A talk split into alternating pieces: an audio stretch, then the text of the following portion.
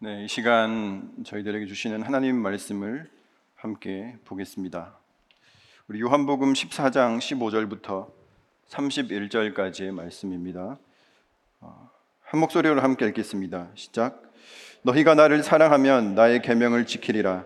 내가 아버지께 구하겠으니 그가 또 다른 보혜사를 너희에게 주사 영원토록 너희와 함께 있게 하리니 그는 진리의 영이라 세상은 능히 그를 받지 못하나니 이는 그를 보지도 못하고 알지도 못함이라. 그러나 너희는 그를 아나니 그는 너희와 함께 거하시며 또 너희 속에 계시겠습니다. 내가 너희를 고아와 같이 버려두지 아니하고 너희에게로 오리라. 조금 있으면 세상은 다시 나를 보지 못할 것이로되 너희는 나를 보리니 이는 내가 살아 있고 너희도 살아 있겠음이라. 그날에는 내가 아버지 안에 너희가 내 안에 내가 너희 안에 있는 것을 너희가 알리라. 나의 계명을 지키는 자라야 나를 사랑하는 자니 나를 사랑하는 자는 내 아버지께 사랑을 받을 것이요. 나도 그를 사랑하여 그에게 나를 나타내리라. 가룟이 아닌 유다가 이르되 주여 어찌하여 자기를 우리에게는 나타내시고 세상에는 아니하려 하시나이까? 예수께서 대답하여 이르시되 사람이 나를 사랑하면 내 말을 지키리니 내 아버지께서 그를 사랑하실 것이요. 우리가 그에게 가서 거처를 그와 함께 하리라 나를 사랑하지 아니하는 자는 내 말을 지키지 아니하나니 너희가 듣는 말은 내 말이 아니요 나를 보내신 아버지의 말씀이니라. 내가 아직 너희와 함께 있어서 이 말을 너희에게 하였거니와 보혜사 곧 아버지께서 내 이름으로 보내실 성령 그가 너희에게 모든 것을 가르치고 내가 너희에게 말한 모든 것을 생각나게 하리라. 평안을 너희에게 끼치노니 곧 나의 평안을 너희에게 주노라. 내가 너희에게 주는 것은 세상이 주는 것과 같지 아니하리라. 너희는 마음에 근심하지도 말고 두려워하지도 말라. 내가 갔다가 너희에게로 온다 하는 말을 너희가 들었나니 나를 사랑하였더라면 내가 아버지께로 감을 기뻐하였으리라. 아버지는 나보다 크심이라. 이제 일이 일어나기 전에 너희에게 말한 것은 일이 일어날 때에 너희로 믿게 하려 함이라. 이후에는 내가 너희와 말을 많이 하지 아니하리니 이 세상의 임금이 오겠습니다.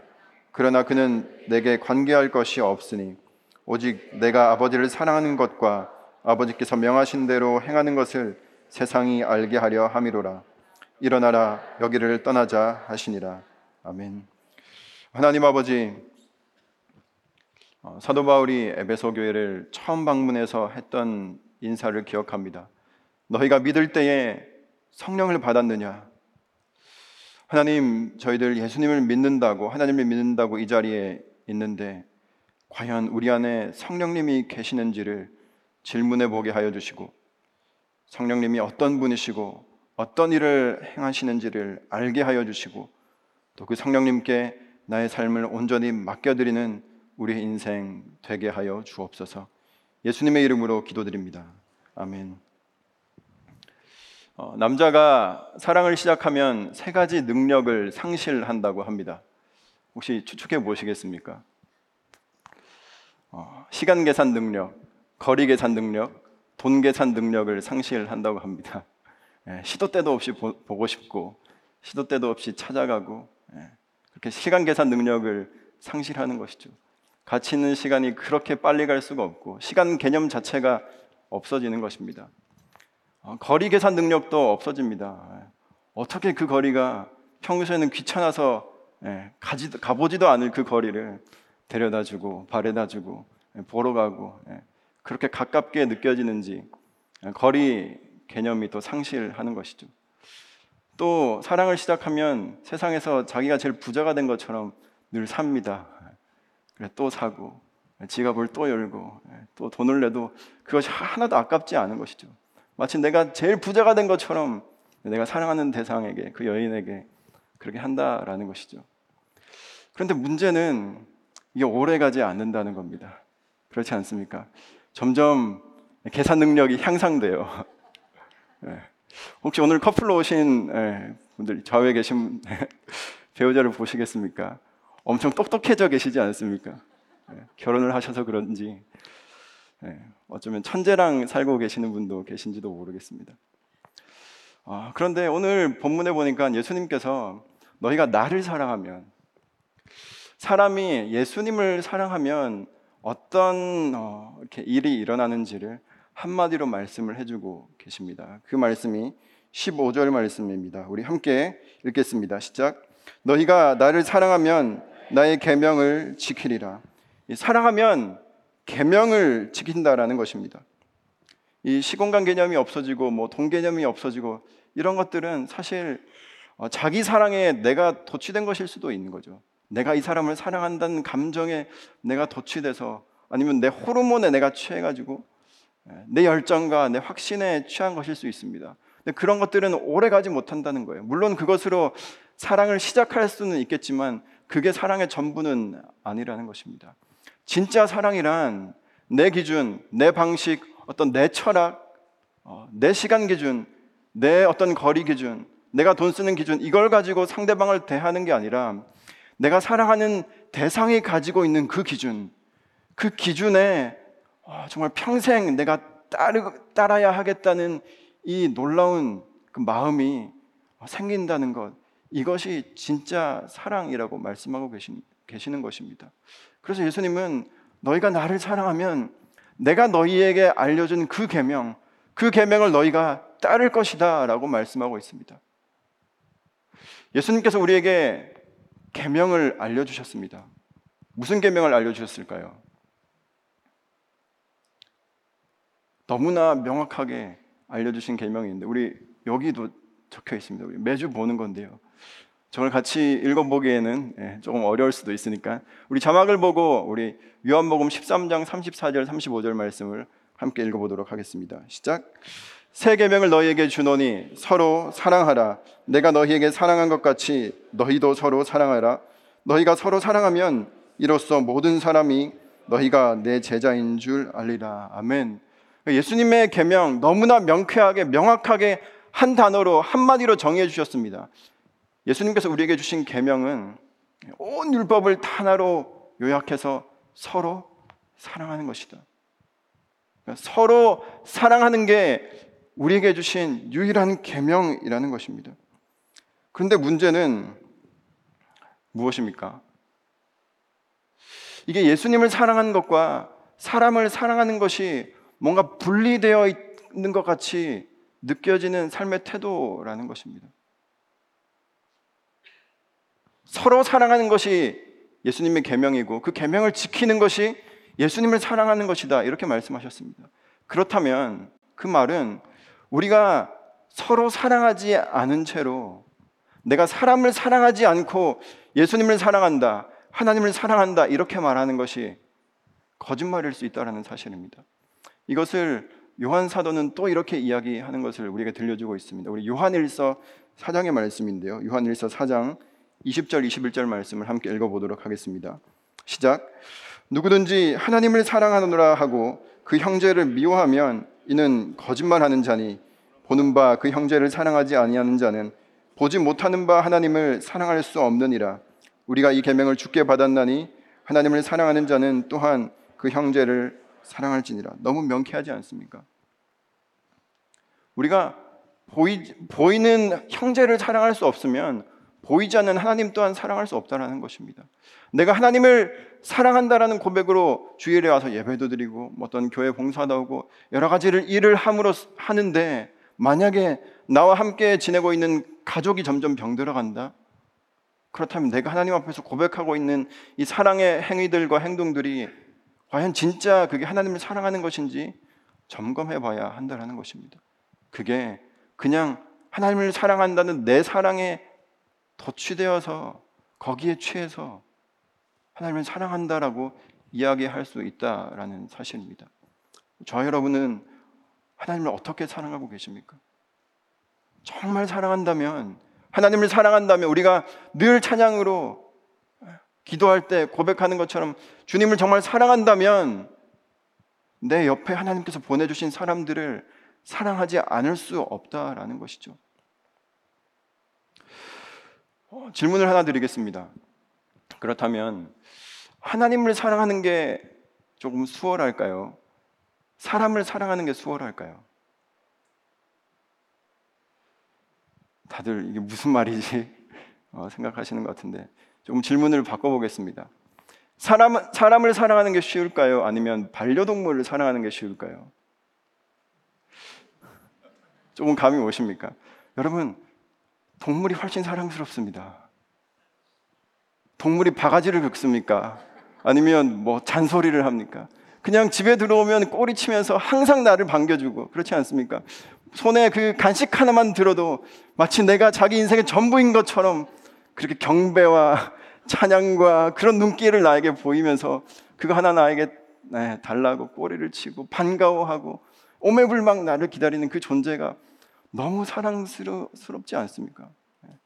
그런데 사람은요, 사람은요, 속을 뒤집어 놓습니다. 그래서 왼수라는 말이 그냥 나온 말이 아닌 것 같습니다. 속을 뒤집어 놓는 것이죠. 여러분, 사람을 사랑하는 데는요, 사실 굉장히 복잡한 절차가 필요한 거예요. 풀어가야 할 갈등, 또 풀어가야 할 관계의 그 단계가 너무 많은 게 사람과 그 사랑의 관계를 이루어가는 과정이라는 것입니다. 그렇지 않습니까? 저도 가끔 이렇게 인생의 어, 선배 되시는 어, 목사님들과 또 이렇게 결혼하신 지 30년, 40년 되신 분들이 간혹 다투신 다투셨다는 얘기를 이렇게 들으면 야, 30년을 살고 40년을 살아도 저렇게 다툴 일이 생기는구나. 어떻게 살까? 이런 생각이 들고는 하는데 그만큼 내가 정말 평생을 내가 사랑해야 되겠다고 결단하고 그 사랑을 시작한 관계에서도 그 사람을 사랑하기 위해서는 풀어가야 할 많은 숙제들이 넘어가야 할 산들이 정말 많은 것이 사람을 사랑하는 일이고 정말 많은 에너지가 들어가는 게 예, 사람을 사랑하는 일이라는 사실입니다. 그만큼 사람을 사랑하는 게 쉽지 않다는 것이죠. 그러면 첫 번째 질문으로 돌아가서 하나님을 사랑하는 게 쉬울까요? 사람을 사랑하는 게 쉬울까요? 하나님 사랑하는 게 훨씬 쉬운 것 같습니다. 왜냐하면 하나님 눈에 보이지 않아서 내 마음대로 내 멋대로 내 편리한 대로 사랑할 수 있는 것처럼 느껴지기 때문에 그렇습니다. 내 눈에 보이지 않으니까 내 마음대로 사랑하는 것이 내 방식대로 사랑한다고 해놓고 그게 사랑의 전부라고 이야기하곤 합니다. 오늘날 하나님을 사랑한다는 교회는 대형화되고 하나님을 사랑한다는 교회는 거의 6만 개에 육박할 정도로 이 땅에 그렇게 많아졌는데 그리고 하나님을 사랑한다는 그 표현의 어떤 집회, 프로그램, 성도들의 그 사랑을 이끌어내는 그런 많은 프로그램들은 많아졌는데 왜 세상은 교회를 향해서 사랑이 느껴지지 않는다고 얘기하겠습니까? 우리는 하나님을 사랑한다라고 말하는 그런 여러 가지 시간들에 참여하면서 내가 하나님을 향한 사랑은 많이 고백하는데 옆에 있는 사람을 보면 왜 내 안에 있는 그 있었던 일만의 사랑의 그런 감정마저도 순식간에 말라버리게 되는 것을 경험하는 것이겠습니까? 사람 사랑이요. 결코 쉬운 일이 아니라는 것이죠. 사람을 사랑하는 것, 예수님께서 계명으로 말씀하신 세 계명, 서로 사랑하라. 이 서로 사랑한다는 게 그냥 낭만적인 일이 아니라는 거예요. 하, 이 사랑이라는 핑크빛 감정에 휩싸여서 할 수 있는 게 사람 사랑이 아니라는 것입니다. 때로는 내 자존심을 다 짓뭉개야만 할 수 있는 일입니다. 때로는 내 고개를 먼저 숙여야 가능한 것입니다. 때로는 내가 먼저 져야 가능한 것이 사람을 사랑하는 일이라는 것이죠. 그래서 한마디로 말하면 자기를 부인해야만 가능한 것, 이것이 서로 사랑하는 일입니다. 그래서 서로 사랑하라 이 명령은 자기를 부인하라 라는 말씀과 동일한 말씀인 것이죠. 우리는 자기를 끊임없이 부인해야만 나와 같은 사람을 내 몸과 같이 사랑할 수 있게 된다라는 사실입니다. 그런데 여러분 이게 우리의 힘으로 과연 가능하겠습니까? 내 힘으로 이게 가능할까요? 잠시 가능합니다. 시간, 공간, 거리 계산이 안 되고 돈 계산이 안 되는 그 시간이 짧다라는 거예요. 우리 머릿속에서 이 호르몬이 열심히 분비되는 그 시간 동안에는 유효한 것 같습니다. 사랑이. 그런데 그 호르몬 작용이 조금 없어지는 순간 전혀 사랑스러워 보이지 않는다 라는 것입니다. 우리 힘으로 절대로 지속할 수 없는 게 서로 사랑하는 것입니다. 그래서 예수님께서 우리에게 보내주시겠다는 분이 계신 것입니다. 그것이 누구일까요? 바로 성령님입니다. 성령님. 우리 그 이야기가 우리 16절에 나옵니다. 16절 말씀을 함께 읽겠습니다. 시작. 내가 아버지께 구하겠으니 그가 또 다른 보혜사를 너희에게 주사 영원토록 너희와 함께 있게 하리니. 어, 성경에 처음으로 이제 보혜사라는 단어가 등장하는 것입니다. 성령님을 보혜사라고 하는 것이죠. 그 여러분 강원도 홍천에 가면 보혜사는 절이 있습니다. 되게 불교 용어처럼 예, 들릴 수도 있는데, 예, 근데 여기 이렇게 보자가 보호할 보, 예, 그 은혜로울 해, 그다음에 가르칠 사를 써서 우리를 보호하시고 은혜를 주시고 어, 가르쳐 주신다라는 그런 뜻의 보혜사입니다. 그런데 이 보혜사가 어디서 나왔냐면 이 헬라어 파라클레토스라는 이 헬라어를 음역하면서 나왔습니다. 좀 비슷하게 느껴지시나요? 파라클레토스, 파라클레토스 하면 보혜사랑 비슷해지는 것 같은데 아마 옛날 어르신들은 어, 한자에서 파라클레토스와 가장 비슷한 음과 또 뜻을 찾아서 이렇게 세 글자로 붙이신 것 같습니다. 근데 굉장히 어, 맞는 말입니다. 이 파라클레토스라는 말이 파라라 파라와 클레토스의 합성어인데 파라는 곁이라는 뜻입니다. 옆, 곁에. 클레토스는 이 클레토스 calling이라는 뜻 말이 여기서 나온 말인데 이 부름을 받은 자입니다. 그러니까 곁으로 옆으로 부름을 받은 자. 옆에 가서 도와주라고 부름을 받은 존재 이게 파라클레토스예요. 그래서 원래 이게 파라클레토스라는 단어가 헬라 헬라 문화에서는 이 법, 법률 용어였습니다. 법정에서 사용하는 용어, 변호사를 뜻하는 말이었습니다. 변호사 옆에서 나를 나에게 무죄를 끊임없이 변론해 주는 존재가 파라클레토스인 거죠. 그래서 이 뒤에 가 보면 나오겠지만 이 예수님께서는 사단을 참소하는 자, 고발하는 자로 나오는데 이 고발하는 이 검사 역할을 이 사단이 한다면 그 반대편에서 우리를 변호해 주시는 그 변호인의 역할을 이 파라클레토스 보혜사 성령께서 해 주신다는 그런 대조적인 이런 단어를 예수님께서 사용하고 계신 것입니다. 이걸 뭐 한글 성경을 쭉 찾아보면 다양한 번역들이 되어 있습니다. 보호자 또 이렇게 되어 있고요. 또 협조자라고 되어 있는 번역도 있습니다. 영어 성경에는 counselor, comforter, 그리고 helper 이렇게 번역이 되어 있습니다. 그런데 오늘 이 16절에 보면 굉장히 인상 깊은 어, 표현이 나오는데 또 다른 보혜사를 보내주시겠다라고 말씀하고 있습니다. 예수님께서 그냥 보혜사를 보내주시겠다가 아니라 또 다른 보혜사를 우리에게 보내주시겠다. 그 말은 무슨 뜻일까요? 보혜사가 한 분만 있는 게 아니라는 것입니다. 그래서 이 구절 때문에 수많은 이단들이요. 자기가 보혜사라고 하는 사람들이 많습니다. 내가 또 다른 보혜사다. 네. 저는 그런 정말 말도 안 되는 해석에 넘어가지 않게 되기를 어, 바랍니다. 여기서 말씀하신 이 또 다른 또 보혜사의 존재는 예수님 당신을 말씀하시는 것입니다. 예수님이야말로 우리에게 첫 번째로 하나님께서 보내주신 보혜사입니다. 인간 곁으로 부름을 받으셔서 보냄을 받으셔서 우리 곁에 오셔서 우리와 함께 거하시면서 우리에게 하나님의 은혜가 무엇인지 우리가 어떻게 십자가의 길을 따라 걸을 수 있는지 가르쳐 주시고 알려 주시고 우리를 보호해 주시는 그 일을 예수님께서 하셨다라는 거예요. 그리고 그 예수님께서 또 다른 보혜사를 너에게 보내 주겠다 하셨을 때 그 보혜사께서는 그 성령님께서는 우리 곁에 오셔서 예수님께서 이 땅 가운데 오셨을 때 행하셨던 그 모든 일들을 우리 곁에서 지속적으로 행하시는 역할을 그런 책임을 다 하시는 존재라는 뜻이라는 사실입니다. 이어서 17절에서 이 보혜사 성령을 또 어떻게 이야기하시는지 우리가 함께 읽어보도록 하겠습니다. 17절입니다. 시작. 그는 진리의 영이라 세상은 능히 그를 받지 못하나니 이는 그를 보지도 못하고 알지도 못함이라. 그러나 너희는 그를 아나니 그는 너희와 함께 거하시며 또 너희 속에 계시겠습니다. 여기 보니까 성령의 또 다른 이름이 나옵니다. 어떤 영입니까? 진리의 영입니다. 성령님은 거짓의 영이 아니십니다. 진리의 영이라는 사실입니다. 그런데 이 진리의 영의 특징이 있습니다.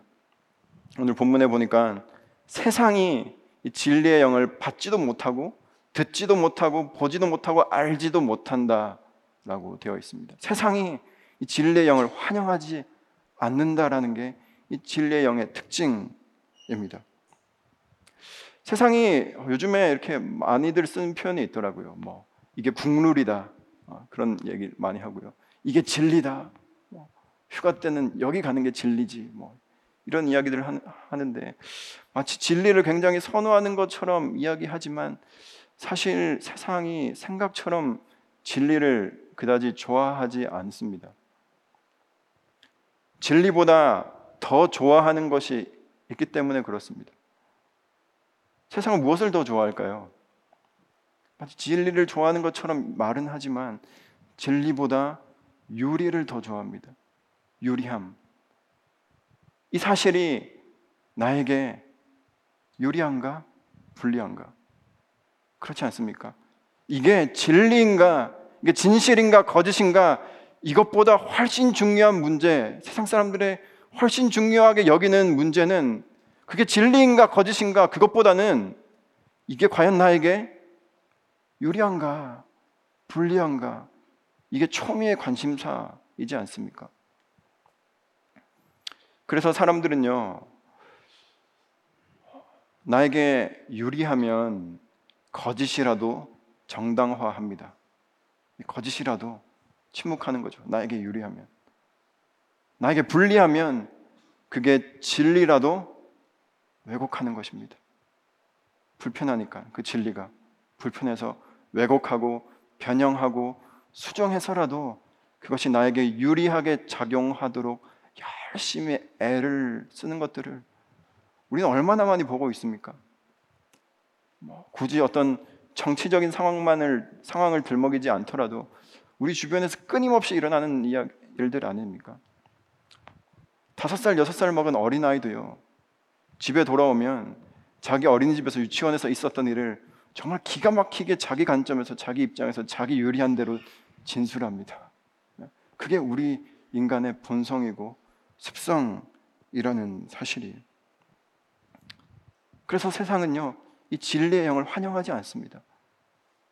내가 그 진리를 받아들이면 내가 진리가 아닌 것이 탄로날까봐, 내가 틀렸다고 말해야 될까봐, 내가 잘못했다고 이야기하는 것이 싫어서 진리를 인정하고 싶지 않은 것이죠.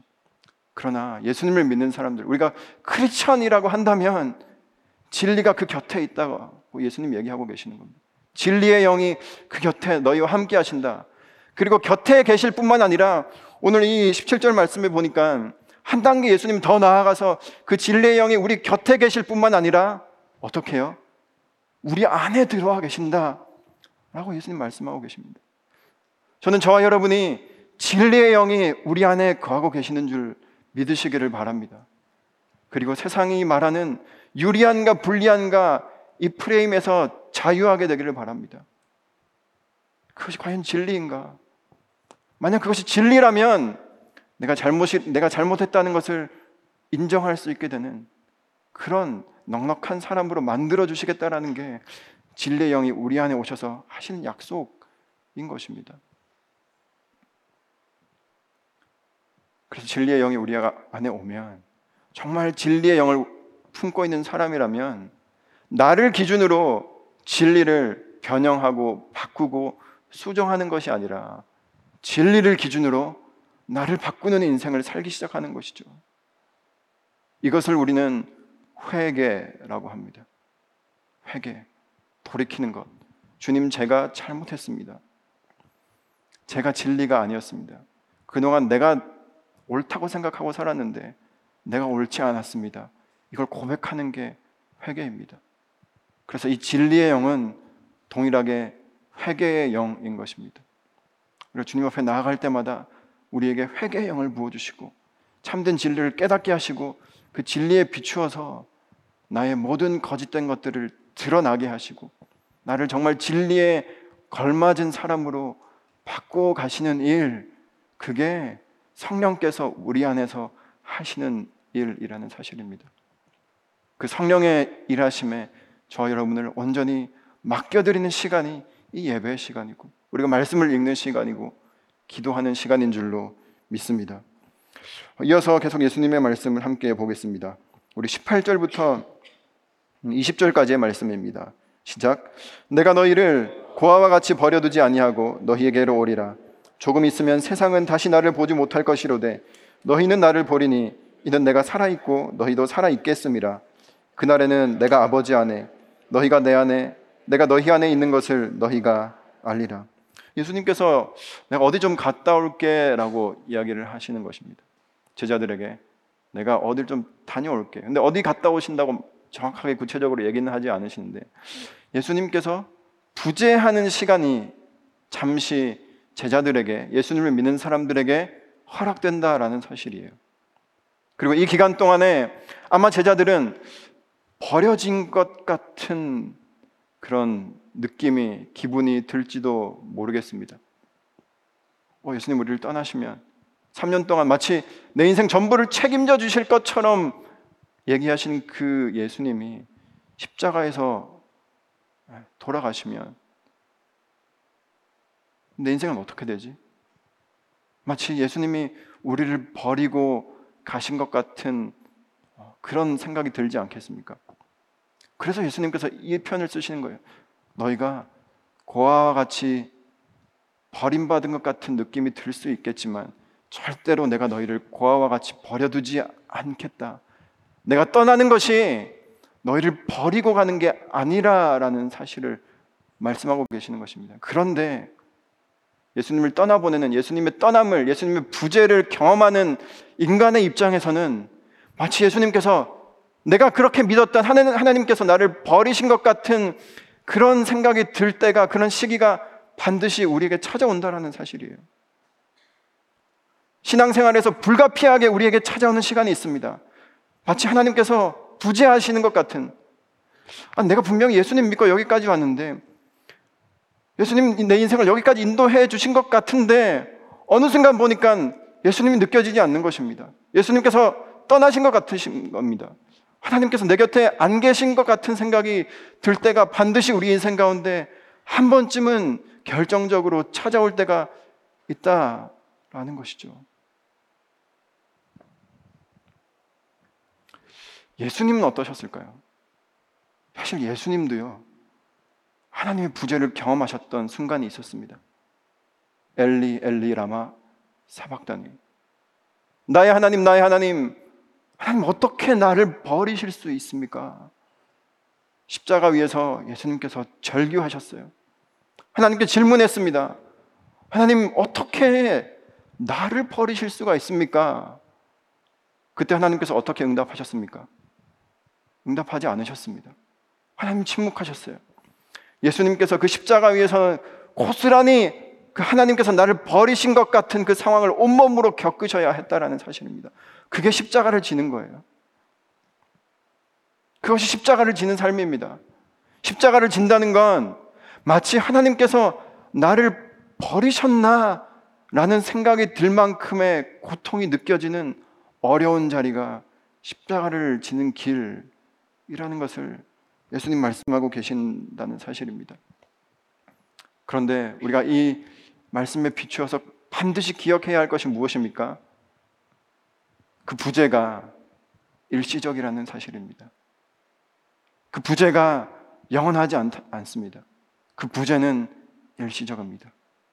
그리고 그 일시적인 이유는 반드시 우리에게 그 하나님의 부재를 짧은 순간 맛보는 것이 필요하기 때문에 하나님께서 잠시 동안 우리를 떠나시는 그 잠깐의 시간이 우리에게 주어진다라는 것을 저 여러분들이 기억하시고 이 신앙의 길을 가시게 되기를 축복합니다. 그래서 그 부재의 시간을 맞닥뜨렸을 때 시험에 들지 않고 이 말씀을 다시 기억하길 바랍니다. 하나님께서 나를 고아처럼 버려두는 분이 아니구나. 그런데 어, 주님께서 어, 그 떠나가시는 목적, 그 이유에 대한 이야기를 구약 성경에서 얼핏 하신 이야기가 어, 조금 나옵니다. 하나님께서 히스기야 왕을 떠났다는 표현을 하시면서 내가 히스기야를 떠나는데 왜 떠나는지에 대한 이유를 짧게 언급하신 구절이 우리 역대하 32장 31절에 우리 나온, 나옵니다. 우리 함께 읽어보도록 하겠습니다. 시작. 그러나 바벨론 방백들이 히스기야에게 사신을 보내어 그 땅에서 나타나는 이적을 물을 때에 하나님이 히스기야를 떠나시고 그의 심중에 있는 것을 다 알고자 시험하셨더라. 어쩌면 히스기야에게는 가장 이렇게 지혜가 필요한 순간 하나님께 기도하면서 하나님께 지혜를 구해야 했던 순간에 하나님께서 히스기야에게 침묵하시고 응답하시지 않고 하나님께서 떠나셨다고 표현하고 있습니다. 근데 그 이유가 보니까 그의 심중에 있는 것을 다 알고자 시험하시느라고 하나님께서 잠시 떠나셨다라고 이야기하고 있는 것입니다. 여러분, 하나님께서 우리를 떠난 것 같은 시간이 있습니다. 그런데 그 시간 동안에는요, 우리 내면에 있는 것들이 다 드러난다는 거예요. 내가 평소에 무엇을 중요하게 여기며 살고 있었는지, 내가 무엇을 진리라고 여기면서 살고 있었는지, 내 심중에 있는 것들이 하나도 남김없이 다 밝히 드러나는 시간이 바로 그 시간이라는 것입니다. 내 본색이 드러나고 내 실체가 그 시간에 드러난다라는 거예요. 내 진짜 실력이 그 시간에 드러나는 것입니다. 내 진짜 능력이 드러나는 것입니다.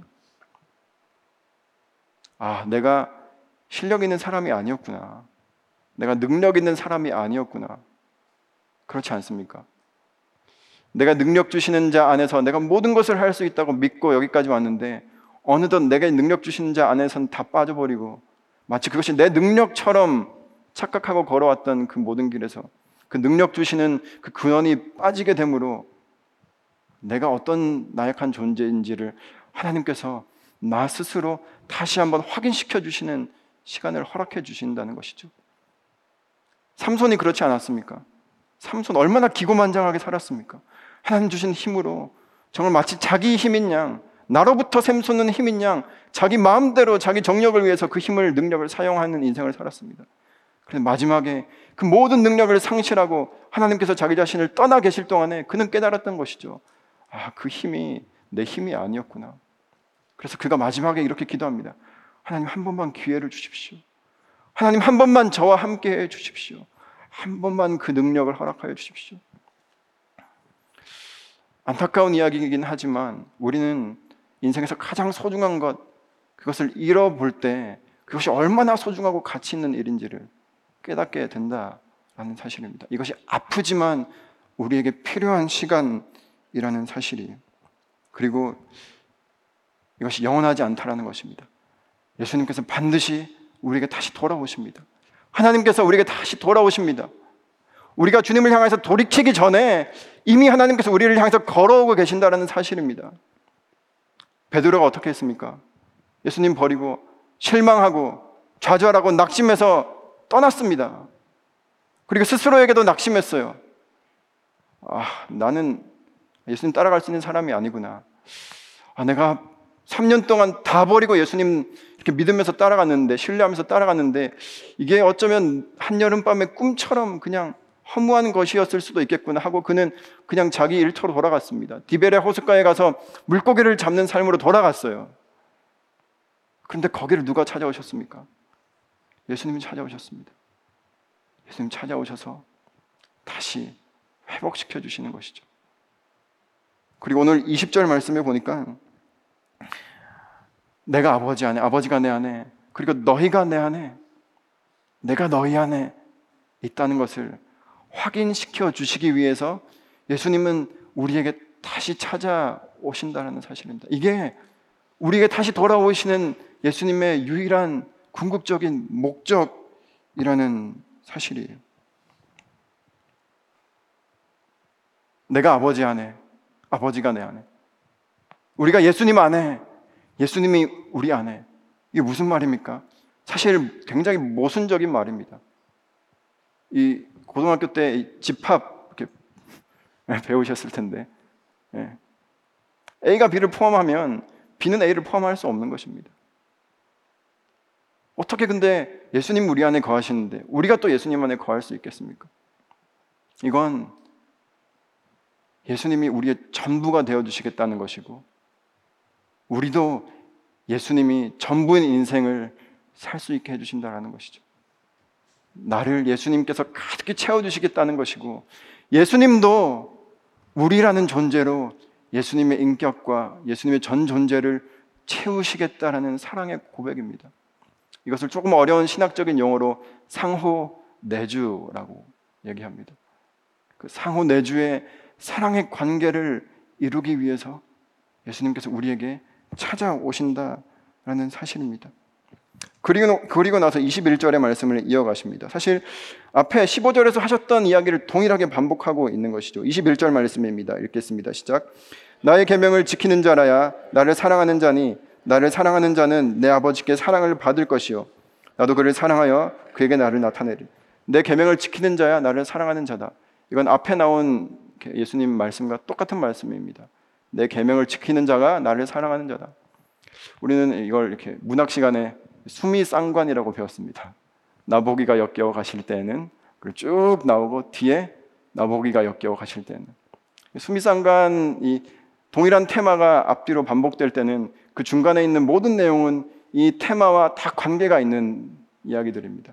그러니까 우리가 방금 읽었던 보혜사, 진리의 영, 어, 그리고 상호 내주 이 모든 것들이 무엇과 관계가 있습니까?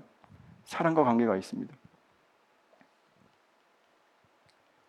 보혜사께서 우리에게 오셔서 성령께서 우리에게 오셔서 진짜 우리가 사랑할 수 있는 사람으로 빚어주신다는 것입니다. 그래서 사도 바울은요, 갈라디아서에서 5장 22절, 23절에서 성령의 아홉 가지 열매를 쭉 나열할 때 제일 첫 번째로 사랑을 나열한 것입니다. 보혜사 성령께서 우리 안에 오셔서 가장 첫 번째로 하는 일은 예, 사랑을 시작하시는 것입니다. 진리의 영은 무슨 뜻입니까? 고린도전서 13장에 보면 사랑은 진리와 함께 기뻐하는 것이라고 되어 있습니다. 거짓을 기뻐하는 건 사랑이 아닌 것이죠. 사기꾼들끼리 하는 연애는요, 그냥 연애 감정일 뿐이지 사랑이 아닐 수 있습니다. 그냥 호르몬의 작용에 스스로 잠시 도취되는 것일 뿐이지 진짜 사랑이 아니라는 것입니다. 상호 내주란 어떤 것입니까? 나를 내가 사랑하는 저 대상으로 가득히 채우는 것입니다. 그럼 나는 어디에 갑니까? 나는 어디에 있습니까? 내가 없어지는 것입니다. 그런데 나를 철저하게 부인하는데 나를 잃어버리지 않는 상태. 나를 내가 완전히 부인하는데 나는 없고 오직 예수 그리스도로 내가 사는데 내가 상실되지 않은 상태. 이게 상호 내주라는 것입니다. 내가 희생하고 저 사람을 위해서, 저 대상을 위해서 저 사람을 성취하는데 내 인생을 다 바쳤더니 저 사람을 통해서 내 인생이 다시금 성취되는 것을 맛보는 것이 진정한 사랑의 관계 아니겠습니까? 내가 내 영광 아니라 하나님의 영광을 신실하게 구했더니 그 하나님의 영광이 이루어지는 것들을 봄으로 그것이 내 영광이 되는 것을 경험하는 게 저는 그리스도인으로서 가장 큰 영광인 줄로 믿습니다. 십자가 위에서 나를 죽이는 것, 못 박혀 죽는 것, 그러면 다 죽고 끝나는 것처럼 보이는데 그게 끝이 아니고 부활의 영광이 나를 기다리고 있구나. 이것을 맛보는 놀라운 신비가 저와 여러분에게 허락된 진정한 축복이라는 사실이에요.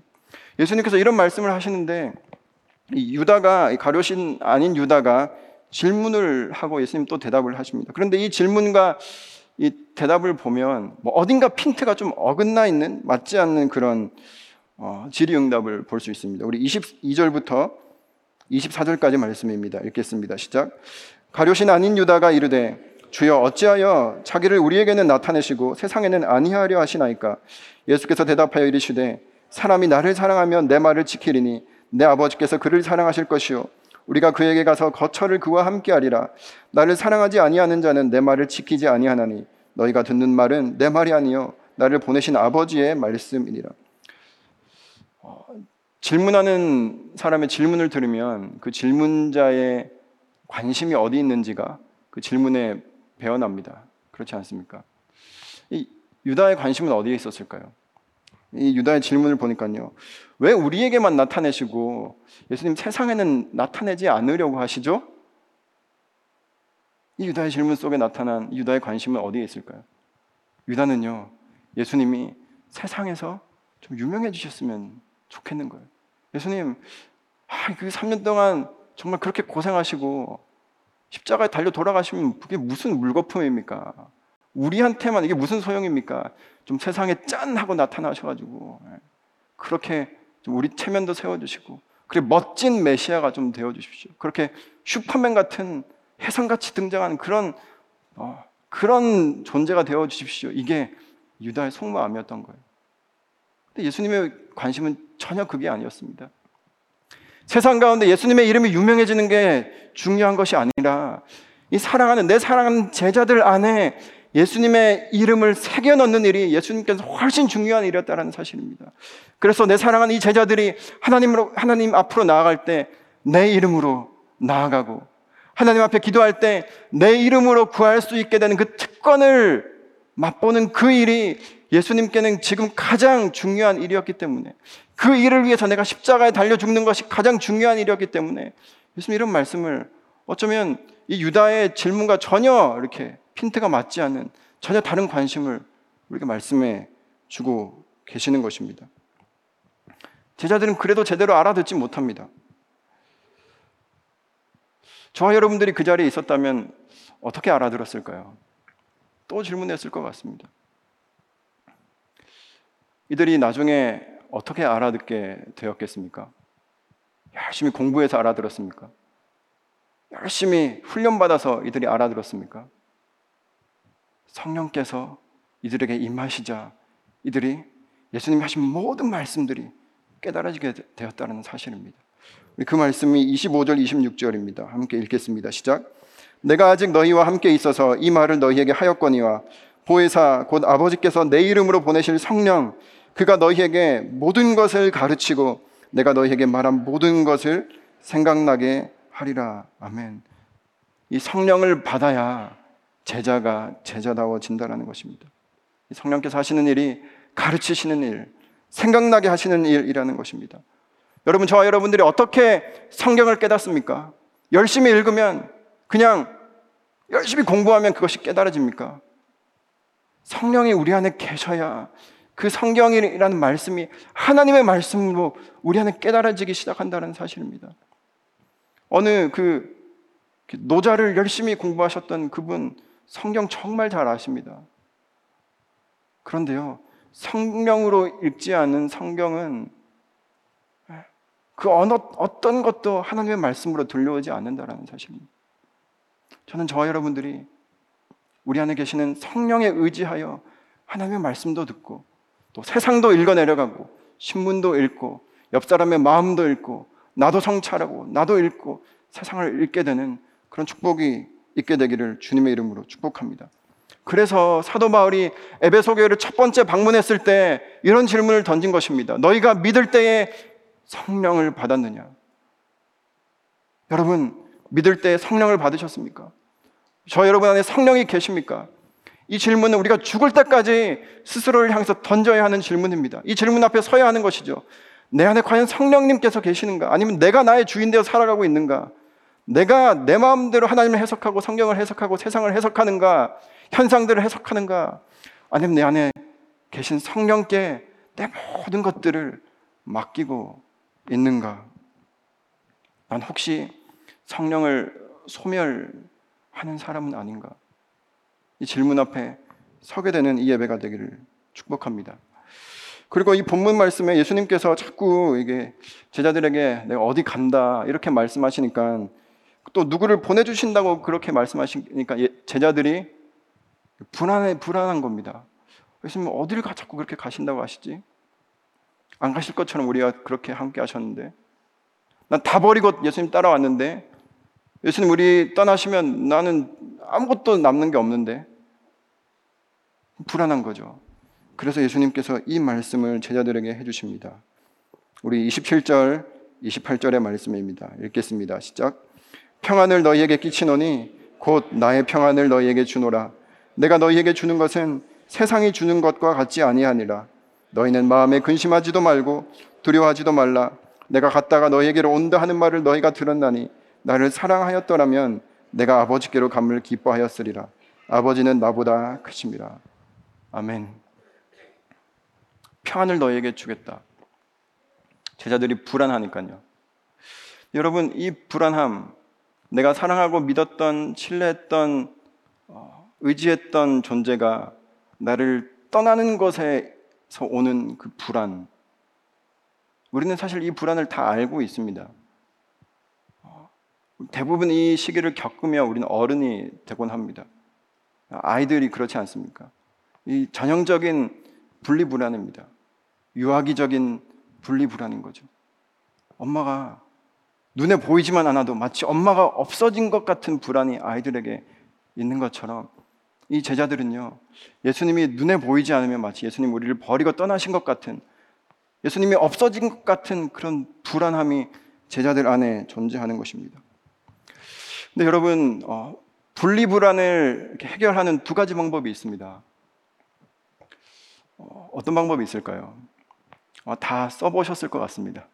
자녀를 키워보신 분들은 이 아이가 아이의 정신을 다 쏙 빼놓을 정도로 아이의 마음을 사로잡을 정도로 아주 재미난 장난감을 손에 짚혀주고 그리고 유튜브 영상을 다 틀어주는 겁니다. 뽀로로에게 이 아이를 맡겨드리는 겁니다. 그러면요 잠시 동안 엄마가 어디 갔다 와도 이 아이는 엄마의 존재 자체를 그냥 다 잊어버리고 거기에 집중하느라 아이가 불안하지 않아요. 이게 첫 번째로 분리불안을 해결하는 방법입니다. 두 번째 방법은 무엇일까요? 사전에 이 아이와 엄마가 깊은 애착 관계를 충분히 형성해 놓는 것입니다.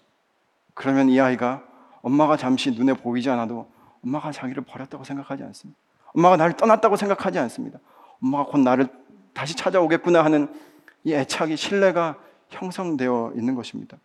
여러분요, 오늘 본문에서 예수님께서 평안이 두 개가 있다고 말씀해 주시는 거예요. 세상에 주는 평안이 있고 예수님 주는 평안이 있습니다. 여러분 어떤 게 세상에 주는 평안인지 아시겠습니까? 세상은요, 우리의 혼을 쏙 빼놓을 정도로 내가 어떤 사람인지도 잊어버리게 만들고 내 소명과 사명도 잊어버리게 만들고 내가 무슨 일을 하며 살아가는지도 잊어버리게, 잊어버리게 만들고 나를 창조하신 분이 누구신지도 잊어버리게 만들고 내가 죽어서 돌아가야 할 곳이 어딘지도 잊어버리게 만들 정도로 정말 우리의 혼과 영을 쏙 빼놓는 아주 재미난, 재미난 다양한 즐길거리, 볼거리, 들을거리 그것들로 우리에게 평안을 심어줍니다. 그럼 실제로 그걸 즐기다 보면요 다 잊어버려지는 거예요. 고통이 느껴지지 않습니다. 평안합니다. 그런데 그 평안은요, 자꾸 자극의 세기가 강해지지 않으면 평안을 누리지 못하는 그런 평안입니다. 예수님께서 주시는 평안은 그 평안과 같지 않다고 말씀해 주신 거예요. 예수님은 우리에게 깊은 애정을 주신다는 사실입니다. 깊은 애착 관계를 저와 여러분이 하나님과 형성하기를 그 선물을 우리에게 주시겠다라고 말씀하시는 것입니다. 왜 죽기 직전에 전날 밤에 제자들의 발을 그렇게 어루만지면서 씻기셨습니까? 사랑스럽게. 왜 예수님께서 죽기 돌아가시기 전날 자기의 몸을 떼는 심정으로 피를 흘리는 심정으로 그렇게 성만찬의 시간을 가지셨겠습니까? 제자들에게 신뢰를 주는 것입니다. 나의 사랑이 어떤 사랑인지를 온몸으로 보여주는 거예요. 우리는 그걸 봐야, 경험해야 그걸 먹고 마시고 맛을 봐야 절대로 불안하지 않는 것입니다. 세상에 우리에게 쥐어다 주는 수많은 그 애착 관계를 형성하는 그런 돈, 그렇지 않습니까? 명예, 내가 이것만 있으면 불안하지 않을 것 같다는 그 많은 것들은 더 많이 주지 않으면 끊임없이 우리를 불안하게 하는 것입니다. 우리가 하나님과의 깊은 관계 속에 들어갈 때만 우리는 정말 그 유아기적인 분리불안으로부터 풀려나서 진정한 어른으로 성숙된 장성한 분량의 사람으로 하나님 앞에 단독적으로 서는 것입니다.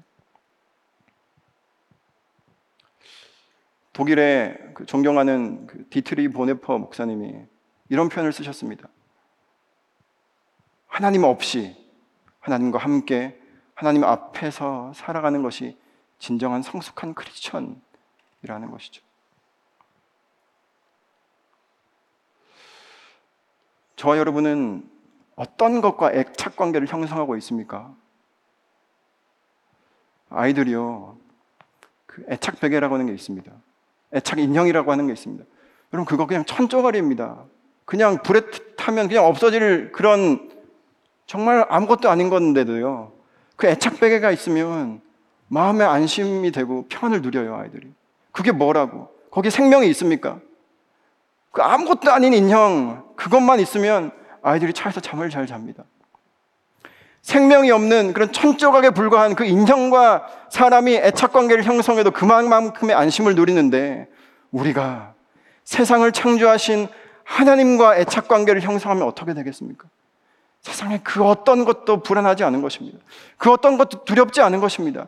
예수님께서 우리에게 주시고자 하는 평안이라는 것이 바로 이것이에요. 여러분 어떤 것과 애착 관계를 형성하고 있습니까? 아이들이 마치 애착 베개를 쥐고 놓지 않으려는 것처럼 마치 애착 자본, 애착 건물, 애착 차량, 애착 사람 그것과 아무리 애착 관계를 형성해도 점점 더 우리는 평안에 목말라 갈 뿐입니다. 저는 저와 여러분이 오늘 예배 가운데 또 평소에 그 하나님의 말씀을 읽어가는 가운데 하나님과의 깊은 신뢰 관계를 끊임없이 확인하고 친밀감을 쌓아가는 시간이 되기를 축복합니다. 주일 한 번의 예배로 충분하지 않습니다. 왜 매일 말씀을 읽습니까? 하나님과 대화하는 자리인 것이죠. 하나님과 식사 교제를 나누는 시간입니다. 밥을 많이 먹고 얘기를 많이 나눠야 신뢰 관계가 형성됩니다. 우리는 이 신뢰 관계가 있어야만 세상에 우리를 향해서 찔러오는 수많은 불안한 요소들에 끄떡하지 않을 수 있는 것입니다. 예수님께서 이 보혜사 성령님을 통해서 우리에게 주시고자 하는 이 평안이 저 여러분을 가득히 채우시기를 주님의 이름으로 축복합니다. 기도하겠습니다. 기도할 때 하나님, 하나님, 제 손에 마치 이것을 내가 쥐고 있으면 내가 편할 것처럼 누렸던, 느꼈던, 생각했던 그 모든 것들을 이 예배에서 다 손에서 놓기를 원합니다. 하나님, 제 힘으로 잘 놓아지지 않습니다. 그것을 놓으면 불안해질 것 같고, 내가 도태될 것 같고, 남들에게서 뒤처질 것 같고, 이 세상 가운데 더 불안해질 것 같은 하나님 그것을 놓게 하시고, 하나님, 정말 하나님 한 분 붙잡게 해 주시옵소서. 말씀 붙잡음으로 정말 천지를 창조하신 우주의 주관자 되신 하나님과 그 유일한 애착 관계를 형성함으로 세상의 그 어떤 파도로부터도 평안할 수 있는 그런 깊은 평안을 누리는 우리 될 수 있도록 우리를 이끌어 주옵소서 함께 하나님께 기도하면서 나가도록 하겠습니다. 기도하겠습니다. 하나님 아버지 이 시간 주 앞에 하나님 우리의 본색을 실체를 우리의 연약함을 우리의 자금을 고백하며 나아갑니다. 하나님 내가 하나님을 믿는다고 하면서도 하나님을 사랑한다고 하면서도 하나님 내 손에 쥐고 놓지 못하는 것들이 참 많이 있습니다. 하나님 그걸 내가 좀 쥐고 있으면 잠깐 동안은 편할지 모르겠지만 하나님 더 강하게 쥐지 않으면 더 많이 쥐지 않으면 어느새 불안한 나를 하나님 불쌍히 여겨주시고 하나님 예배 가운데 찾아오셔서 하나님 내가 하나님의 이름을 부를 때마다 고아처럼 우리를 버려두지 마시고 찾아와 주셔서 하나님 네가 나를 사랑하느냐? 베드로에게 질문하셨던 것처럼 우리에게도 물어봐 주시고 예 주님 저도 주님 제가 주님을 사랑하는 줄 주님께서 아십니다라는 고백을 할 수 있는 기회를 우리에게 허락하여 주시옵소서 날마다 주님과의 그 말씀을 나누는 시간 하나님 대화를 나누는 시간 그 식사의 교제를 나누는 시간을 게을리지 않도록 게을리하지 않도록 도와주시고 그 시간들을 통하여서 하나님과의 정말 참된 평안의 시간을 누리는 그래 세상 그 어떤 하나님 공격으로부터도 흔들리지 않는 진정한 어른을 어른이 되어가는 하나님 인생 되게 하여 주시옵소서. 하나님 아버지 이 시간 진리의 영을 간절히 사모합니다. 보혜사 성령님을 간절히 사모합니다. 하나님 우리 가운데 오셔서 거하여 주시고 하나님 나의 삶의 주인의 자리, 왕의 자리, 가장 중앙에 있는 좋은 자리를 하나님께 내어드리니 그 은혜 보좌에 앉으셔서 우리 삶을 하나님의 평안으로 통치하여 주시옵소서. 하나님 그래서 하나님의 평안의 평안을 우리가 맛보고 내가 평안하다고 생각했던 그 모든 것들을 손에서 내려놓고 떨어뜨리게 되는 그런 역사가 우리 삶 가운데 매 순간 이어질 수 있도록 도와주옵소서. 그래서 때로는 하나님 내 인생 가운데 잠시 안 계신 것 같이 느껴지는 그 순간 속에서라도 아, 하나님께서 나를 바라보고 계시는구나. 나를 지켜보고 계시는구나. 언제든지 나에게 달려오실 준비가 되어 계시는구나. 이 놀라운 사실을 믿고 우리 인생길을 뚜벅뚜벅 걸어갈 수 있도록 담대하게 하여 주옵소서. 예수님의 이름으로 기도드립니다.